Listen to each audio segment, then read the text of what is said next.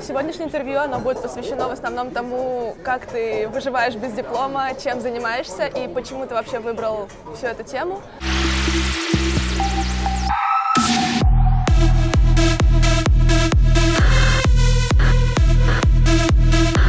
Для начала расскажи просто про себя, что ты делаешь на данный момент. Сейчас я строю маркетинговое агентство. Я строю digital рекламное агентство, я так лучше выражусь.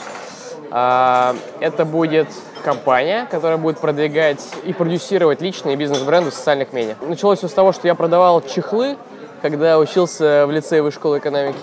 Вот. а, Был, это самый мой первый бизнес, я продавал чехлы. И я понял, что в Инстаграме покупают чехлы больше всего. Вот. Ну, Инстаграм такой офигенный канал продаж. Я, поду- я подумал, блин, но те- тебе сейчас, в 21 веке, не обязательно делать сайт, тебе не обязательно строить сложный бизнес-процесс, достаточно просто Инстаграма и номера телефона. Вот. а, дальше я уехал в Америку, а, в Бабсон. Начал там этим интересоваться, изучать. У меня было очень много свободного времени. А ты уехал учиться или... Да, я уехал учиться в университет, да. А, Было очень много свободного времени, потому что университет был абсолютно бесполезным. Вот. Вернулся обратно, и первая работа, которая у меня была здесь, уже после Америки, это э, я построил, пос- ну, был SMMщиком э, в компании отца. Он попросил меня построить SMM-департамент, и я научил себя продвигаться, продвигать бизнесы в Инстаграме, ВКонтакте, Фейсбуке. Я много экспериментировал. Нигде никто не пишет об этом, никто не говорит о том, что надо продвигать через блогеров, там, да, э, что нужно честно документировать компанию, не придумывать какой-то креатив из головы, а просто показывать, что происходит сейчас, да, э, в сторис это все записывать. Я решил построить агентство, которое будет, по сути, помогать брендам это делать. То есть ты, грубо говоря, информируешь бренды по поводу того, как им стать более популярными, как раскрутиться и что, собственно, делать, чтобы креативить. Я консультирую бренды э, по тому, зачем им нужно львиную долю бюджета вкладывать не в контекстную рекламу, а в SMM, который не приносит ощутимых результатов здесь и сейчас. Вот. То есть э, это марафон, а не спринт, и очень многие этого не понимают. И мы помогаем, им, мы строим им контент, э, мы его распространяем, оптимизируем. По сути, наверное, нас бы можно было характеризовать как контент-агентство. Мы контент умеем создавать, умеем его распространять и умеем его оптимизировать через рекламу. А вот касательно фирмы твоего отца, э, ты чем именно, вот чем занимается сама фирма и как ты начал там работать? То есть явно там были люди, которые за- до тебя этим занимались. Разумеется. А, я вообще работаю с 14 лет. Каждое лето, меня- отец строил Викимар тогда, и каждое лето а, я работал в колл-центре. Сначала работал в колл-центре, лет в 16 я продвинулся выше, стал работать в коммерческом департаменте, уже занимался коммерцией. А, в 17 лет, а, когда Викимар закрылся уже, а, появилась эта компания, это Little Gentries, интернет-бутик детской одежды. Я занимался ASO, то есть это продвижением, это App Store Optimization, это продвижением а, мобильного приложения Little Gentries в самом App Store. Вот, и сейчас, когда я вернулся из Америки, через два дня после того, как самолет приземлился, отец говорит, ну вот, у нас нет SMM, его вообще нет, никто им не занимался раньше, его нужно просто создать с нуля. И вот такая была задача за 7 месяцев. Ну, достаточно получилось. То есть ты не учился тому, как делать SMM? Вообще э, нет. Ни у кого, ты сам. Нет. Проблема, проблема в том, что проблема в том, что никто тебе этому не научит. Ну, то есть вот нет ни одной книжки, я об этом говорил, да, нет ни одной книжки, ни одного человека, кто тебя научит это делать. А те, кто научат, а те, кто научат, они тебя учат тому, что было релевантно год назад. То сейчас вот нужно конкретно идти в рекламу в сторис в Инстаграме. А, Я на прошлой неделе просто на себе протестировал, мы там делаем видеоблог, я решил его продвинуть через сторис. Просто запустил рекламку, посмотрел, сколько будет стоить клик. Я удивился, что он стоит полтора рубля. На клик стоит полтора рубля. Это очень дешево. А, при условии, что там в контексте рекламы у тебя клик может стоить там 30-60 рублей. И я про это говорил весь 17 год, и все равно люди не идут в, э, в Instagram Stories. Я продолжаю говорить сейчас, но я понимаю, что там через 3-4 месяца э, это уйдет. У них там поменяется алгоритм, появится какая-нибудь новая социальная сеть через полгода, и все поменяется. И вот очень важно постоянно находиться в тренде. А как ты относишься вот к тому, что Инстаграм сейчас запустил как раз такой проект, который, ну, грубо говоря, они обновили свою платформу до того, что люди могут сами себя продвигать и рекламировать, и ты просто платишь за это тот же 1 рубль в день, ну или там 50 рублей в день, и Инстаграм сам тебя продвигает. Это какая платформа? Это, это виду обычная реклама, которая внутри, да? Ну, ты переключаешься, пе- переключаешь свой личный профиль на бизнес-профиль, постишь туда то, что хочешь, платишь за то, чтобы продвигали, и Инстаграм сам тебя продвигает. Не, ну ты не платишь за то, что тебя продвигали. Ты, по сути, занимаешься тем же самым, чем ты занимаешься из обычного рекламного кабинета, а, только немножко удобнее интерфейс. Ты можешь продвигать конкретные посты. Слушай, я отношусь к этому только положительно. Мне кажется, что вообще э, ну, в России это еще мало заметно, но я ори- ориентируюсь очень сильно на американский рынок и слежу за всем, что там происходит. Там огромный тренд на личный брендинг. Огромный тренд на инфлюенсеров, на лидеров общественного мнения, на блогеров. И это большая тема. Потому что когда человек может сам быть своим собственным бизнесом и зарабатывать просто на то, что у него интересная точка зрения, или потому что а, он инста-папа, да, а, и у него миллион подписчиков, и он нам рекламу продает за миллион рублей за пост. Это круто. Это круто. И только положительно. А почему ты ориентируешься только на американский рынок? То есть в российском рынке тоже очень много чего можно сделать, потому что он достаточно в, скажем так, зародышевом состоянии, назовем это так. Поэтому ориентируюсь. На- ориентируешься на американский, потому что на русском можно чего Я ориентируюсь на американский, и то, что происходит в Америке, я понимаю, что в России будет происходить через 2-3 года. И строю то, что сейчас в Америке, в России, ну, то есть это дает мне конкурентное преимущество. Я вижу, я могу смотреть будущее.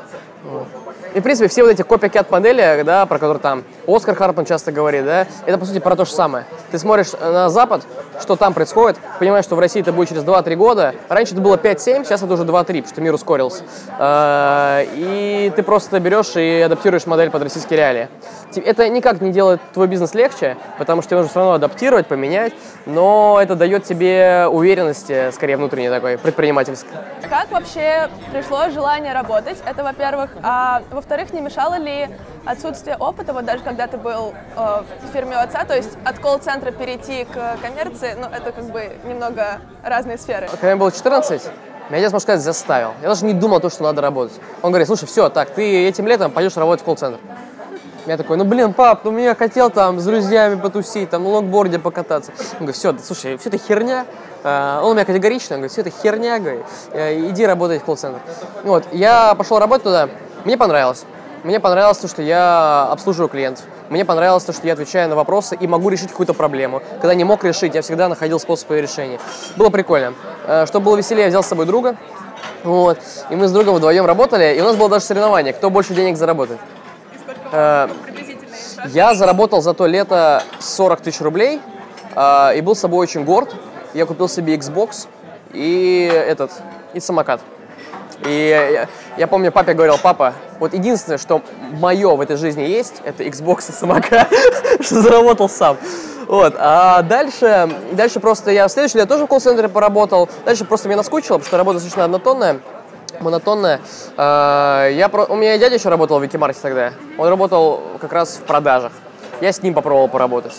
А, потом я к папе в 16 подошел, сказал, блин, ну мне неинтересно в колл-центре, мне нужно что-то более серьезное. И он предложил мне поработать в коммерции. Ну как, он просто предложил, соединил меня с человеком, дальше я сам разбирался. Но первый день работы в коммерции у меня был такой, я пришел, у меня была встреча, на меня так посмотрели. Ну, блин, маленький мальчик, 16 лет, я еще моложе выгляжу с возраста, так совсем было. А, выглядел лет на 14. Он на меня так посмотрел, говорит, ну ты чем хочешь заниматься? Я говорю, не знаю, что у вас тут занимаются? Вот. Ну, меня посадил, научил меня всякие excel верстать, а, в 1С заходить. И моя работа заключалась в том, что я связывался с поставщиками и находил новых поставщиков для Викимарта. И моя категория была машины, авто и все, что связано с машинами. Забавно то, что первая моя встреча с поставщиком, а я проводил сам, потому что я его нашел, я с ним созванивался и так далее. А Первая моя встреча с поставщиком э, оказалась... э, Представитель этого поставщика был отец моей бывшей одноклассницы. Ты представляешь себе картину, да, когда мне 16, приходит мужик, что-то рассказывает, я ему говорю, не, не, ну здесь, слушай, здесь вот э, ценник маленький, нужно немножко поднять. Он такой смотрит на меня и говорит, подожди, а сколько тебе лет? Я говорю, 16. Он говорит, а ты случайно не Сергей Фалдин? Я говорю, Сергей Фалдин. «Да ты же одноклассник моей дочери был. И куча таких микромоментов. Самое главное, чему это научило, это не бояться общаться с людьми. Ну, то есть у тебя в детстве есть страх, что взрослый тебя наругает. И что, да, или недооценит, или подумает, знаешь, вот так. А я когда начал выполнять свою работу хорошо, делал ее получше многих взрослых, э, меня стали уважать. Это круто. Как это все совмещалось с учебой? То есть, как бы школу бросить нельзя, как уни- универ. И потом ты еще в лицей поступил. Как это все координировалось? Лето. Ну, это было все летом, а когда мне, когда я был постарше и уже Вики Марта не было, и я работал вот а, на ДОСО, да, уже в Little Gentries, а, я просто до четырех учился, а после четырех приходил в офис и оставался там часов до 10. И так я жил в таком режиме месяцев 7, а, пока не сдал все экзамены и не наступило лето. То есть с января по июнь а, моего, получается, 11 класса я жил в режиме а, до 4 учеба, после 4 работа. А экзамены? Экзамены я все сдал осенью, потому что я поступил в Америку. Вот. А в лицей вышки я просто перестал ходить. То есть я понял, что э, там можно сдать некоторые экзамены, и на некоторые пред- предметы не ходить, и я пользуюсь этим очень хорошо. лицей предоставлял свободу, они этим и хвастались. А, но в университет а, ты все-таки решил поступать. Я поступил и, по- и пошел, да. Да. И вот почему в Америку? На какую специальность? У меня как-то не было вопросов, что я буду учиться в Америке, потому что, когда мне было там 9 лет, мы с семьей приехали в Силиконовую долину и жили там два года. И отец учился в Стэнфорде. Я как бы понимал, что, блин, ну я точно пойду в Стэнфорд. И когда наступил 10 класс и пришло, э, пришло время выбирать универ, я знал, что в Америке поступление на полгода раньше, чем в России, и нужно было готовиться раньше, соответственно. То мы встретились с моим репетитором, с которым я до сих пор общаюсь, очень крутой мужик. И назначили план подготовки. Полтора года готовились. А, Я в итоге поступил в Стэнфорд, в Халт и в Бабсон. Стэнфорд меня, правда, поставил на лист ожидания, и они сказали, что либо я жду еще там пару месяцев, но у меня есть риск, что я никуда не попаду, потому что в Стэнфорде может мест не быть, либо говорят, не ждите. Я решил не ждать и пошел в Бабсон. Бабсон э, славится тем, что это номер один предпринимательский вуз в мире, э, в США даже. Э, и там одна специальность, это предпринимательство. А дальше внутри специальности ты там выбираешь себе этих концентрация, concentrations, типа майнеров. Вот. А, у меня было предпринимательство предпринимательство. Вот. А нет, там факультет называется Business Administration. Ну, вот. То есть MBA это Master Business Administration, а бакалавр просто Business Administration. Слушай, ну я просто через 7 месяцев не понимал, зачем мне это надо. Ну, так, для информации, бабса стоит 70 тысяч долларов в год. То есть очень дорого. И даже невыгодно и непонятно зачем. То есть я оттуда ничего не получал, меня это не питало, люди были неинтересные, мне там было откровенно скучно. Я вот э, заполнял свое время тем, что читал книжки в общаге, занимался много спортом, там, правильно питался. То есть, ну, совершенно не про то. И я представил себе, что я 4 года еще так буду проводить в своей жизни. Ну ладно, там, 3 месяца можно провести в санатории, но 4 года... Американцы было прикольно. И всем, кто там приезжал, было тоже прикольно. Они там бухали на выходных, э, не знаю, там ездили на машинах. Я тоже там бухал, ездил на, на машинах, но просто не хочу 4 года это потратить. Тем более такие важные важное время такое, там, до 25, да, когда у тебя все закладывается, и когда, по сути, эти года определяют твое следующее, ну, все твое будущее. Дальше у тебя почти ничего не меняется. Вот. Ну, мне как-то захотелось чего-то более интересного. Плюс я вспоминал, что в Америке, ой, в России до Бабсона у меня были всякие проекты, у меня была работа. Я помогал Юрию Клименко построить Style Ruing, который сейчас в Вышке есть. И там с Алиной Мяло мы работали, не знаю, она знакома. Вот. Я просто... сп- Да, которая вечерняя школа, да. У нас там приглашали спикеров. Мой папа как-то выступал в Вышке даже для студентов. И, э, ну, была какая движуха, был драйв. И мне этого очень не хватало. Ну, собственно, поэтому я даже не импульсивно принял решение сбежать оттуда. А ты не думал о том, чтобы не уйти совсем, а перевестись на какую-то программу, которая могла бы развить тебя? Я очень много вариантов накидывал, и реально я про это думал э, месяца три. Я хотел в Лондонскую школу экономики перевестись, но там нужно было сдавать экзамены, и все это как-то очень сложно. А другие программы просто меня не устраивали. В какой-то момент я понял, что я просто не хочу изучать бизнес. То есть я хочу там, заниматься проектами, быть предпринимателем, строить компании, но я не хочу изучать бизнес. Ну, просто я вот сегодня пост в канале написал на эту тему. А, задача предпринимателя в том, чтобы научиться зарабатывать деньги, не продавая свое время. И то, как ты это сделаешь, это up to you. Ты можешь э, пойти в MBA, можешь пойти в Babson, тебя там научат это делать, ты просто копируешь и сделаешь. Я люблю учиться, наблюдая, копируя во многом и пробуя сам на себе. И как бы я так учусь. Каждый, наверное, ну, каждый по-разному устроен в этом плане. да. А как ты сходился с людьми, вот, когда ты говоришь, была движуха, та же Алина, например? Как ты знакомился с ними, если, грубо говоря, ты уже потом, после лицея, ну и в лицее самом, собственно, существовал вне системы вот этой когда все просто знакомятся друг с другом, потому что учатся вместе. Я всегда был, во-первых, в системе. Ну, у меня, знаешь, у меня никогда не было проблем знакомиться с людьми. Я достаточно такой общительный, открытый. А, конкретно с Алиной и со Style.ru движухой. Я сначала познакомился с Юрой Клименко, и нас познакомила Наталья Поротникова, это наша преподавательница курса «Бизнес» в лицее. Мы как раз строили, это, это вообще был мой самый первый предпринимательский опыт. Мы делали мобильное приложение, которое называлось Motivation Plus. Оно сейчас действует? Нет, оно сейчас не работает, оно закрылось через два месяца после того, как мы его запустили. Это была типа социальная сеть достижения своих целей. Ты можешь ставить себе цель, другие люди ее оценивают. Ну вот у меня была такая идея, первая моя предпринимательская. Я пришел к Наталье и сказал, ну, Наталья, я хочу делать за то проекты там реально крутой бизнес. Я понимаю, что ребята, которые вы меня объединили, они не потянут. Ну, просто не те компетенции. Мне нужна нормальная там рабочая сила, как предпринимателя. Он говорит, давайте познакомлюсь с Юрой Клименко. Вот. Мы познакомились с Юрой, оказалось, что наши отцы знакомы. Вот, и э, начали как-то вместе работать. Проект закрылся, я потом прихожу к Юре и говорю, Юр, слушай, мне очень нравится работать, давай продолжим что-то делать. И у нас появилась там вторая идея, мы делали курьерское приложение, мобильное приложение, э, типа сейчас достависты, вот это что-то типа этого. Оно работает или тоже закрыто? Нет, оно тоже закрыло, но тогда достависта не было, поэтому достаточно такая оригинальная была идея. А, мы с этим проектом, я с этим проектом выступал в торговой палате Российской Федерации. Мне 16, я выступаю перед дядьками суровыми там на, на Красной площади. Через Рео мне плехано. Вот. Мы подавались в инкубатор, да, и проиграли, кстати, эту подачу. Проиграли? Проиграли, да. Но, слушай, это офигенный опыт. Когда ты выступаешь перед 30-40-летними дядьками в правительстве, у тебя коленки дрожат, у меня очень дрожали. Это было прикольно.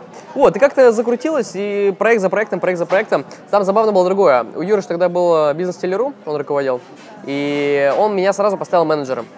Мне было 16 лет, всем ребятам было там 20-25, а, и я был их менеджером. И они, естественно, очень негодовали. Но Юра просто, ну, я, я не мог там дизайнить, да, я никогда это не умел делать. Я могу там людей организовать, что-то придумать такое и что-то такое намутить.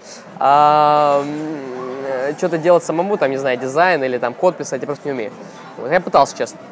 Вот, и э, так и начали работать. Дальше появилась идея сделать Style.ru, и э, я попал в команду.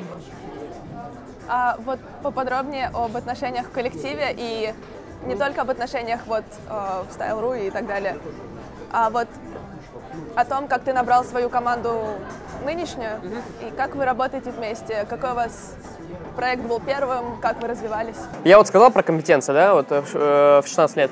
Я э, текущую команду, нас 9 человек сейчас в агентстве, э, набирал не по компетенциям, а по принципам. Так. Я когда задумывал э, вообще агентство, э, я в конце декабря себе расписал 10 принципов, я сейчас не назову все 10, ну там, например, что для нас там деньги не главное, да, деньги не важны. Э, что еще там было?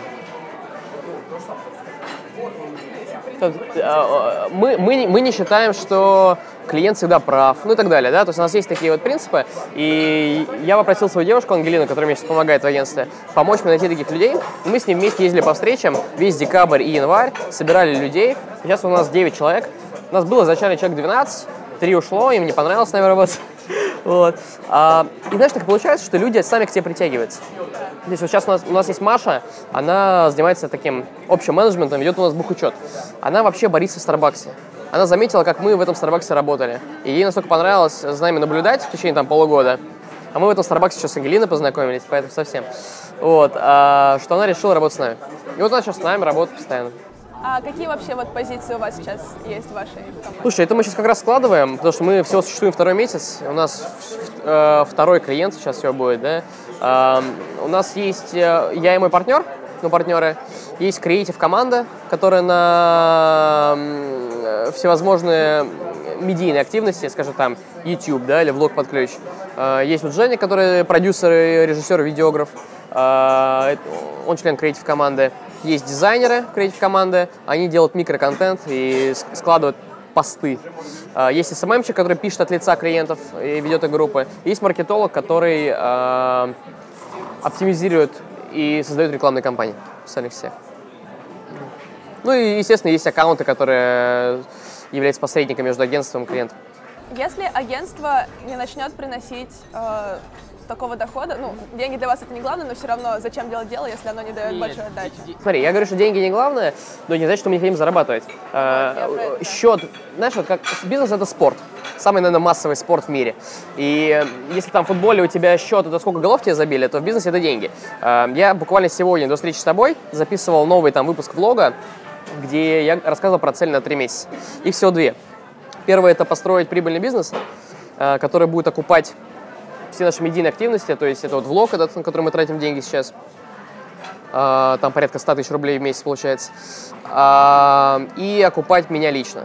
То есть я сейчас э, не всегда живу на свои деньги, иногда прошу у родителей, поэтому я хочу, чтобы это было ну, полностью стать финансово независимым сейчас. Мне тем более 20 лет исполняется, я уже старый становлюсь, поэтому надо постепенно, да. Хорошо, что ты выглядишь моложе. Да, да, да, да, да. Дает еще. Да, это правда, это правда.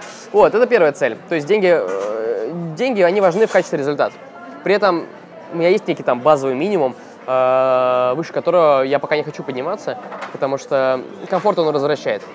Вот. Ну, я банально понимаю, что мне там надо оплачивать квартиру, кушать и одеваться. Все, больше ничего не надо. И я хочу обеспечить себе такой базовый доход, чтобы думать про бизнес.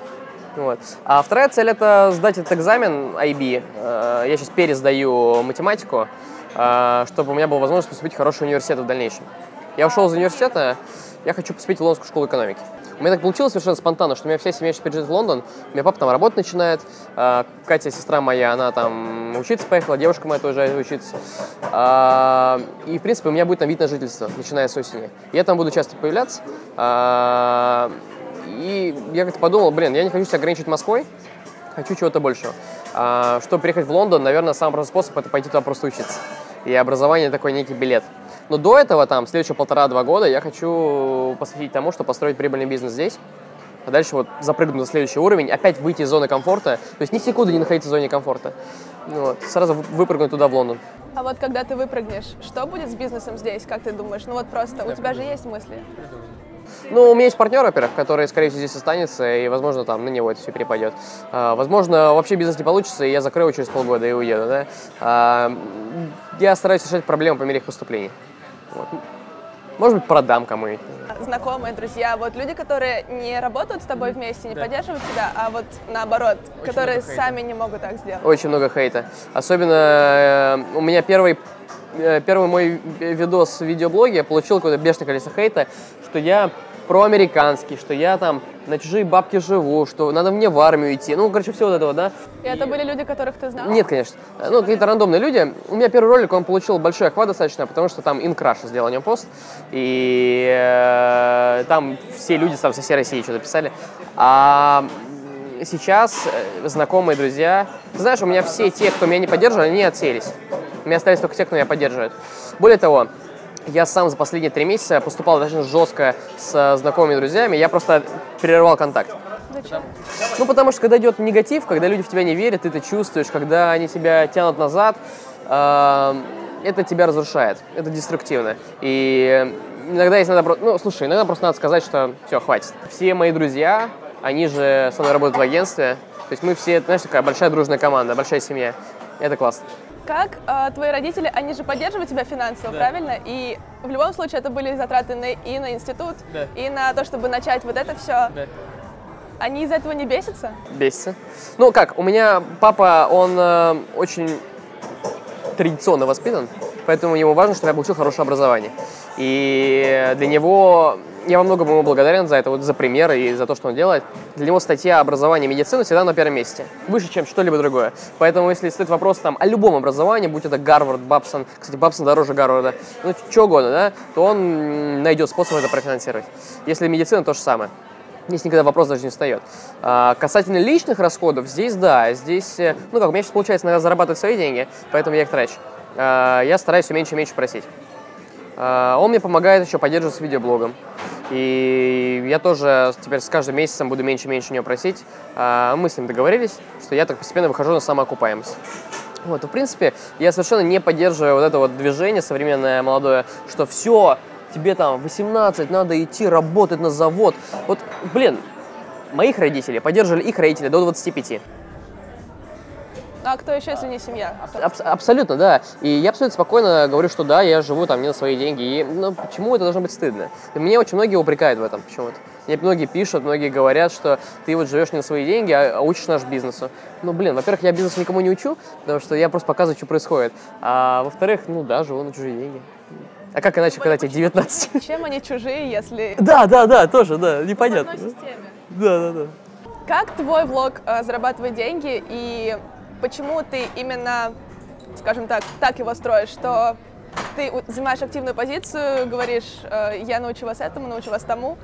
Как ты нашел свою аудиторию и как это, ну, опять же, э, дает доход? Ну, во-первых, не дают никакого дохода, мы только тратим. Стабильно минус 100 тысяч каждый месяц. Вот.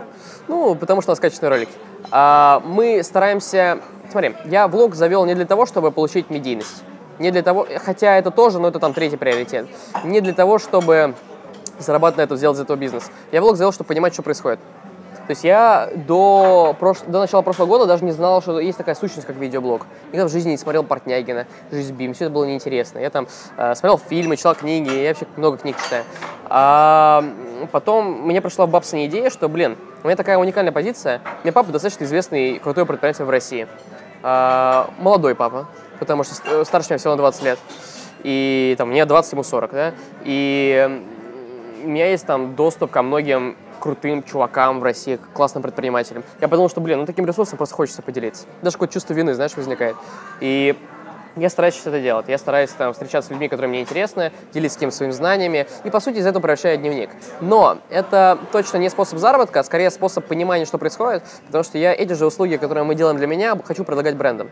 Я хочу построить бизнес, который создает видеоблоги для других. Но чтобы понимать, как их создавать, мне нужно научиться на себе, потому что нигде об этом не расскажут. А, Мир меняется каждый день, и поэтому там завтра нужно будет, опять же, в эти Instagram Stories пойти, а послезавтра Snapchat в Россию вернется, и надо будет туда вкладываться.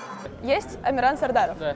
И он как раз занимается тем, что Да. помогает чувакам создавать свои YouTube-каналы Да.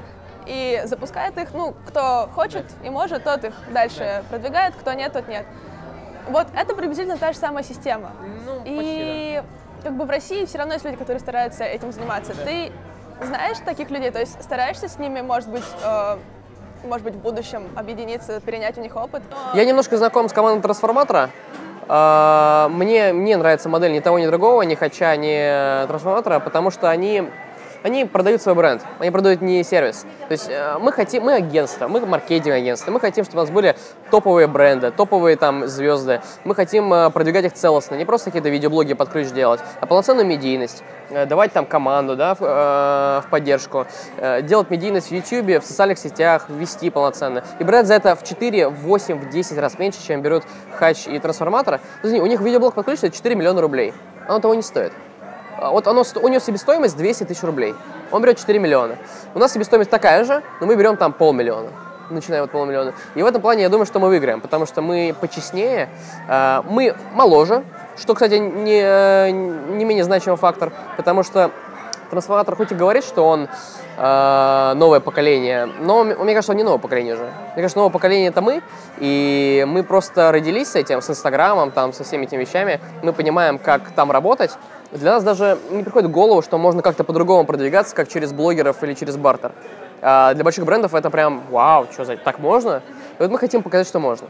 И вот это такой честный подход, да, когда ты ну, стараешься оказать действительно качественный сервис, а не просто заработать на своем имени. Мне кажется, он выигрывает всегда.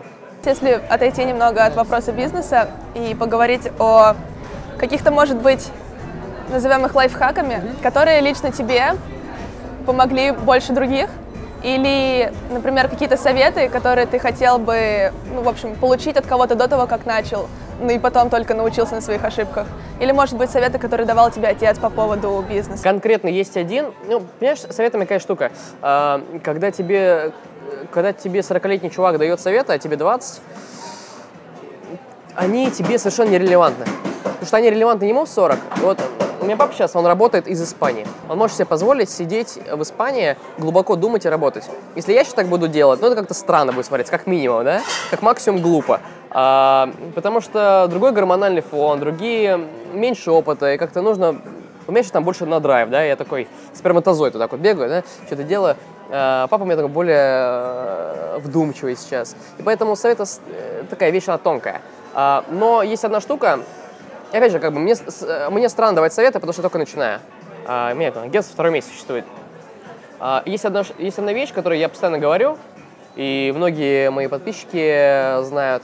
Это про игру в долгую. Игра в долгую и терпение. Я конкретно э, сделал очень большую ошибку осенью 17-го и потерял очень много денег просто на том, что суетился, на том, что торопился.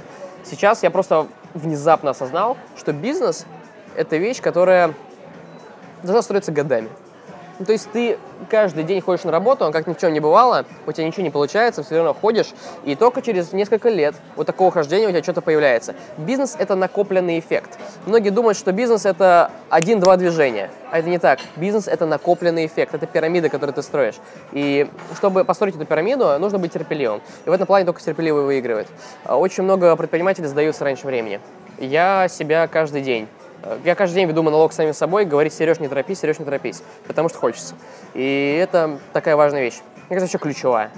Как много времени ты посвящаешь тому, чтобы не обращать внимание, во-первых, на негатив? Хотел бы ты, чтобы вокруг тебя складывалась, скажем так, такая предпринимательская среда, где много людей, у которых свои стартапы, допустим, свои компании. Вот, как бы заменить, грубо говоря, институт вот такой бизнес-сферы? Ну, э, начну со второго вопроса. Я так и делаю сейчас. Мой влог – это мое образование. Я, встреч... я встречаюсь с людьми почти каждый день теперь уже, э, с подписчиками, с какими-то людьми, которые мне интересны, которых мы берем интервью. Э, и я учусь. Очень многие из тех людей, с которыми я встречаюсь, я вижу их первый раз. Это прикольно, потому что я учусь через, я это говорил вначале, да, я учусь через наблюдение, через пробование и, ну, как-то в реальном мире, да. А насчет негатива, ну, то есть я так или иначе формирую это комьюнити. А, я этому очень рад, что да, действительно хочу. Насчет негатива, я стараюсь... А, вот у меня сейчас две цели до июня. Там, выйти на самоокупаемость и сдать этот гребаный экзамен. Мне, знаешь как, у меня двоякая история. Мне, с одной стороны, абсолютно похуй, что обо мне говорят другие. Я обожаю негатив. Потому что когда мне пишут, мне прям хочется что-то ответить, и я прям это заряжает. А с другой стороны, мне важно, потому что я хочу с каждым человеком встретиться и лично обсудить, почему ему важно меня смотреть. Ну, то есть это, это прикольный баланс, когда тебе э, абсолютно похер, и ты можешь делать, что хочешь. Потому что действительно, когда тебе похер, что о тебе думают другие, тебе, ты как чувствуешь себя свободней. И ты просто важно сбрасываешь, ты понимаешь, что, блин, ну, пофиг, делай, что хочешь. Ты, ты, ты так скоро умрешь, поэтому делай, что хочешь. А, а с другой стороны, если ты фокусируешься на том, что каждый человек важен, и выстраивание отношений с каждым человеком, вот этот баланс очень крутой. Люди, которые прочитают то, что мы напишем, могут сказать, что вот не было бы у него денег там, да. или обеспеченной семьи, вот что бы он делал без этого диплома. Да. И вот в связи с этим первое это вот как раз вот, ну вот как ты на это бы ответил? И второе, э, насколько ты считаешь вообще, в принципе, диплом важен в жизни человека? Очень классный вопрос. А, слушай, ну, я бы коротко ответил, как мой дедушка. Если бы у бабушки были яйца, она была бы дедушкой. Да? А, а, а серьезно, если, то и да, и нет. Потому что, с одной стороны, я, я, мне точно легче. Мне сто процентов легче, потому что у меня есть платформа, и она не денежная. У меня платформа в том, что э, я могу там встречаться с интересными мне людьми, там, э, быть знакомым с топовыми предпринимателями, и она просто вот мышление такая платформа. У меня платформа в том, что я жил в Силиконовой долине два года в детстве, и это огромная платформа. А, и поэтому мне точно легче думать и придумать такие завиральные идеи. Я меньше боюсь, это правда так.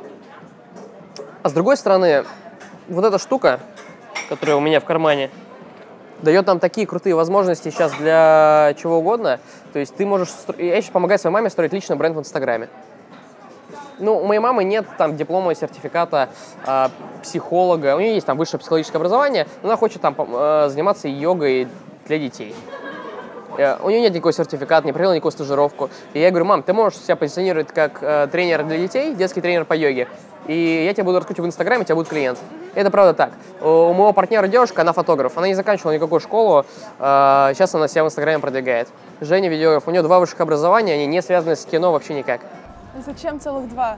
Зачем целых два? Ну, человеку интересно было, себя искал, да. А, при этом, блин, ну, у чувака явно талант. И высшее образование, оно раньше помогало тебе, точнее так, раньше это было must-have, ты просто, ну, без высшего образования ты был никем. Сейчас оно, это такая вещь очень интимная, то есть, и его необходимость, она тоже не интимная очень. То есть, э, некоторым оно нужно, некоторым оно не нужно, люди по-разному учатся, кто-то учится через книжки, э, кто-то через делание, я учусь и так, и так. А, я хочу пойти поучить там историю, литературу и философию просто потому, что мне это нравится. Но идти учиться ради того, чтобы что-то у тебя было, не надо. И совершенно точно, что если ты хочешь быть предпринимателем, э, ты должен понимать, что бизнес-школа это не панацея. Ты можешь туда пойти, я еще из Бабсона ушел, потому что э, я работал 4 года до этого, и у меня было понимание, как бизнес устроен, потому что я наблюдал все детство. У меня все в семье предприниматели. И много книжек по бизнесу прочитал, поэтому как-то ну, было совсем неинтересно. А те люди, которые никак не сталкивались с бизнесом, наверное, им это важно. Ну, то есть здесь сложно дать однозначный ответ, и не хочется как-то, если честно. Чем конкретно помогла тебе Америка? Вот mm-hmm. ты говоришь, это была классная платформа, классная yeah. платформа, yeah. но в чем конкретно, yeah. какие пункты? Мы приехали в Америку, у меня было 9. Когда тебе 9, у тебя твоя кастрюля, она пустая. И все, что в жизни происходит, тебе туда набрасывают, и ты все потребляешь. А, естественно, мне в 9 ходить по кампусам Гугла, Apple и ощущать себя в центре событий было очень круто. Я как-то написал пост а, лет 17 о том, что очень важно быть рядом с великим. Вот тогда я был рядом с великим. Я был там в 2007 году, когда появился первый в мире iPhone. Я был в магазине, в первом в мире магазине Apple, где он появился, iPhone. И это круто. Знаешь, я, я там находился, я чувствовал себя, что... Блин, тогда жил, еще был жив Стив Джобс. Я прочитал первую нехудожественную книжку в своей жизни. Она была про Стив Джобса. Я первый раз подумал о том, что можно создавать компании, быть свободным человеком. И, блин, это просто нереально. И вот это ощущение свободы, глобальности, что я видел все самое великое и был ну, круче Силикон долины, нет никакого места на планете. Ну, в плане там, вот, не знаю, величия какого-то, да? А, если мы говорим про бизнес и про IT. И это дало мне ощущение, что, в принципе, нет ничего невозможного. И я с тех пор ни разу не сомневался. Ни разу себе... Знаешь, у меня нет этого потолка. Я могу там забрать удочку очень далеко. Нет потолка. И вот, мне кажется, очень многих ребят, кто и посмотрит нас, и прочитают, э, у них есть страх. У них есть страх э, некого статус-кво. Им кажется, что жизнь, она вот такая, а на самом деле она такая, какой ты ее захочешь. По поводу твоего отца еще пару да, да. моментов. Э, вот его фирма, насколько ты ориентируешься на нее, когда строишь свой бизнес, во-первых, и во-вторых, э, ведь твой отец сто процентов рассказывает тебе о том, как он в это все попал, как он начинал, и ты все это знаешь. Ну, я знаю больше из интервью, чем, чем от него. Ну, правда. Ну, слушай, мы с ним почти никогда не говорим про бизнес. У нас не было ни одного разговора за мои там неполные 20 лет, чтобы он мне сказал, Сереж, знаешь, бизнес строится так-то, так-то, так-то. Он иногда дает какие-то советы, иногда э, показывает что-то, но в общем и целом у нас не беседы, они более такие, не знаю, более глубокие, что ли, потому что мне кажется, бизнес очень поверхностно. И я больше учусь у него, просто наблюдая за ним. И для меня платформа — это просто его наличие рядом. Если есть еще какие-то мысли, идеи по поводу всего происходящего, mm-hmm. и вот по отношению к студентам, которые на перепутье или наоборот считают, что все это... Слушай, я, наверное, скажу одну вещь. А, миру не нужны еще одни пиарщики, еще одни рекламщики, еще одни бизнесмены какие-то, да, которые закончили там факультет менеджмента. Это все не знаю, как-то очень картонно, как-то ну, искусственно, что ли. Миру нужны люди, которые там большое сердце. Мир очень изменился, люди этого не понимают. То есть можно сейчас действительно быть абсолютно свободным просто вот с этой штукой.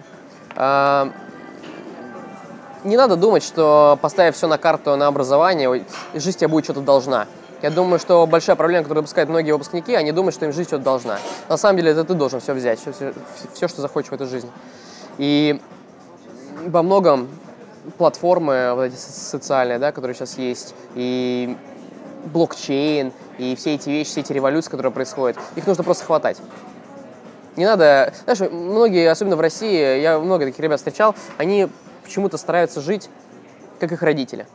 В 90-х или в нулевых. Вот с мышлением 90-х и нулевых. Надо жить в мышлении 2020 года, потому что он будет через два года уже. Планируешь ли ты устраиваться в какую-либо компанию или корпорацию в будущем? То есть э, ну, занять какую-то позицию в иерархии, а не быть свободным художником? Uh, и да, и нет. Uh, как бы ну, я, я бы не хотел, наверное, вот так вот, да, то есть у меня короткий ответ нет, а, но я думал о том, чтобы там, после опыта создания агентства в России, пойти попробовать поработать в международном каком-нибудь большом агентстве, э, типа VaynerMedia, да, за которым я сейчас очень активно слежу, просто чтобы посмотреть, как у них это устроено. Ну, то есть, опять же, ради какого-то опыта. И тоже ничего постыдного в этом не вижу. Мы успешно закончили нашу милую встречу, Мгм. и я надеюсь, что все, что ты сказал, западет в сердечко миллионам читателей. Миллионам, конечно, нет, к сожалению, но Ну, десяткам тысяч. десяткам тысяч. Да. Спасибо большое. Тебе спасибо. Тебе спасибо.